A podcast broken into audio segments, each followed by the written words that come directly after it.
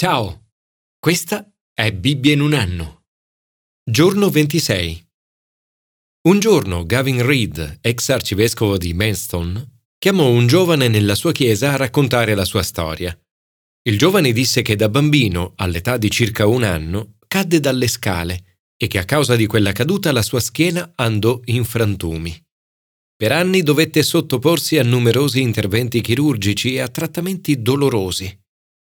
Gavin allora gli chiese: Quanti anni hai adesso? E lui 17. E quanti anni hai trascorso in ospedale? 13, rispose. Pensi che Dio sia stato giusto con te? A quel punto il ragazzo disse: Dio è giusto. E per quel che mi riguarda, avrà tutta l'eternità per sistemare le cose con me. Viviamo in un mondo che ha perso il senso dell'eternità che cerca la gratificazione immediata, il tutto e subito. Ma riguardo all'eternità, il Nuovo Testamento è pieno di riferimenti e di grandi promesse. Dice che un giorno la creazione originale sarà ripristinata, che Gesù tornerà per dare vita ad un cielo nuovo e una terra nuova. Un mondo nuovo, dove non ci sarà più pianto, né dolore, né sofferenza. Il nostro corpo, fragile, decadente e mortale, sarà trasformato e reso glorioso come quello di Gesù risorto. La sofferenza non era parte del disegno originale di Dio. Prima della ribellione non vi era traccia di sofferenza nel mondo. Il Nuovo Testamento ci dice che non ve ne sarà traccia neppure in futuro, quando Dio creerà cieli nuovi e terra nuova. La sofferenza quindi non appartiene al mondo di Dio. Come abbiamo visto ieri, alla domanda perché Dio permette la sofferenza, non esiste una risposta semplice e completa. Tuttavia, anche dal brano di oggi possiamo trarre alcuni spunti e approfondimenti molto interessanti. Commento ai sapienziali. Vedere la sofferenza di questa vita nella prospettiva dell'eternità. Il Salmo di oggi è uno dei pochi brani dell'intero Antico Testamento in cui si preannuncia la prospettiva di una eternità alla presenza di Dio. Davide scrive Perché non abbandonerai la mia vita negli inferi, né lascerai che il tuo fedele veda la fossa? Mi indicherai il sentiero della vita, gioia piena alla tua presenza, dolcezza senza fine alla tua destra. In questi versetti scopriamo che la risurrezione di Gesù era già stata predetta nelle scritture. Questa è la speranza più grande che possiamo avere, una vita senza fine, alla presenza di Dio, piena di gioia e pace. Paolo dice, Ritengo infatti che le sofferenze del tempo presente non siano paragonabili alla gloria futura che sarà rivelata in noi. Signore, grazie perché in Gesù posso attendere con desiderio ardente un corpo risorto e un'eternità alla presenza di Dio, piena di gioia e di pace senza fine.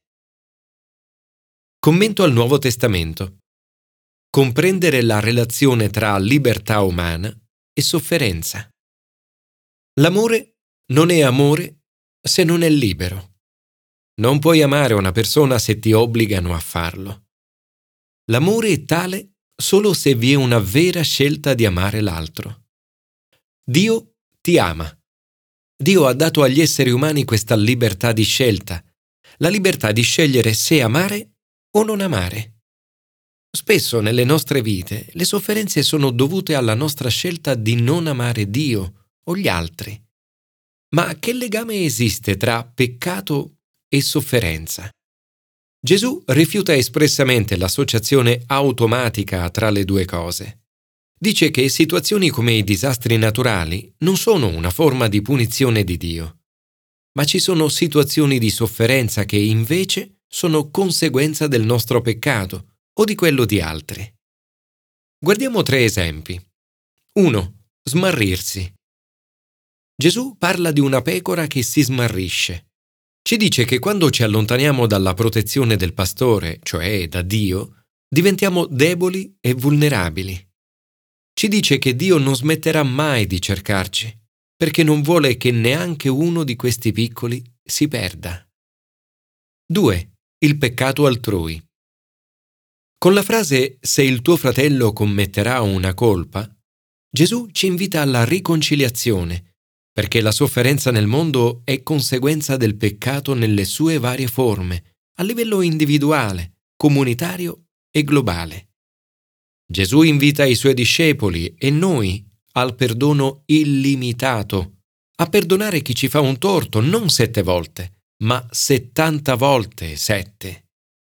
Il perdono però non è facile. La croce ci ricorda quanto sia faticoso e doloroso.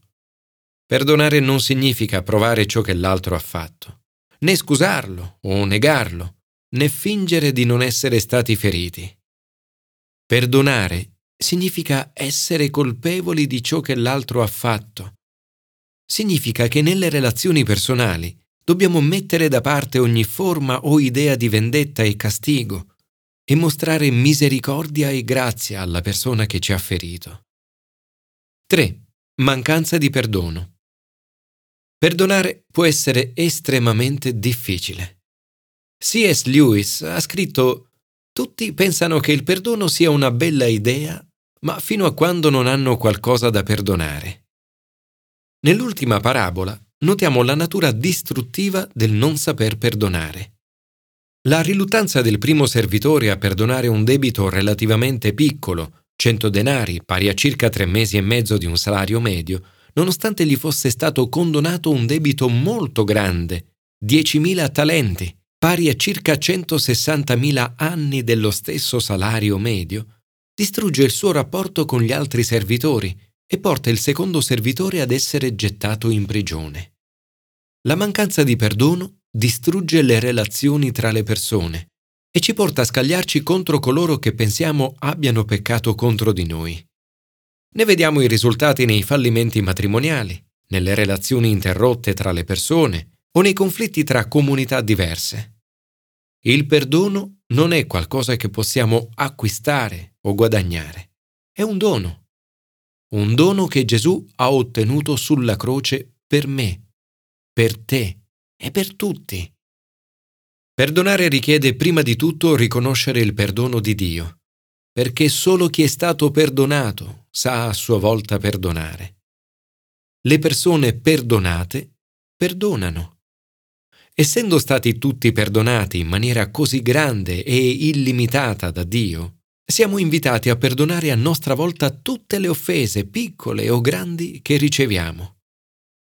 Sono così grato a Dio per il fatto che non ponga limiti alla frequenza con cui mi perdona.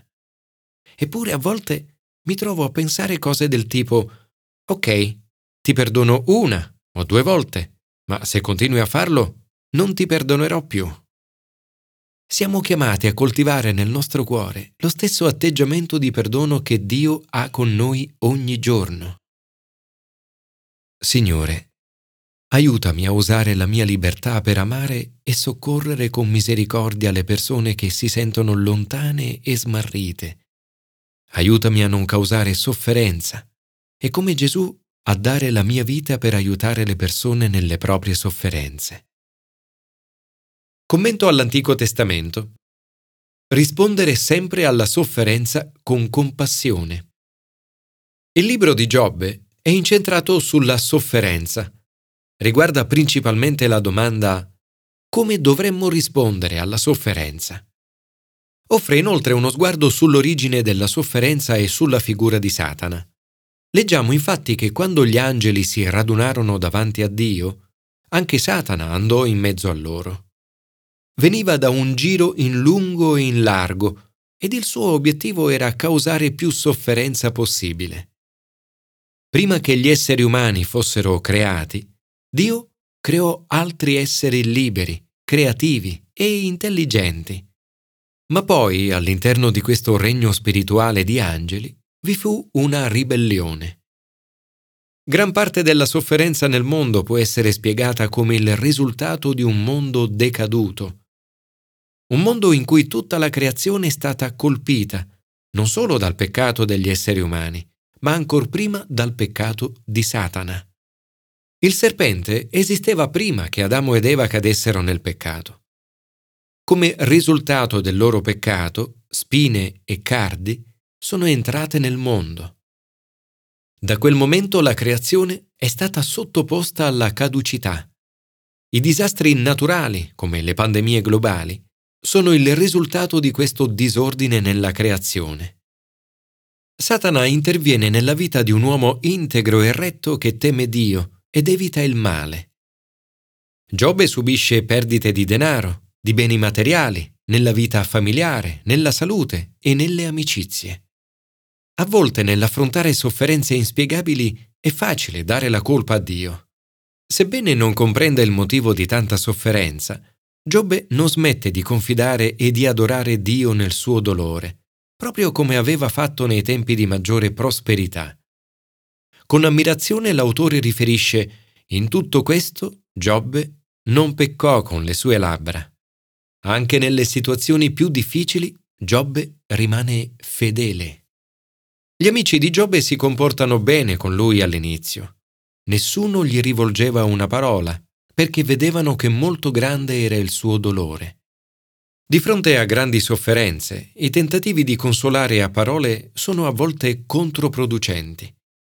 Spesso la cosa migliore da fare è abbracciare e piangere con quelli che sono nel pianto, entrare nella loro sofferenza e prendervi parte nei limiti del possibile.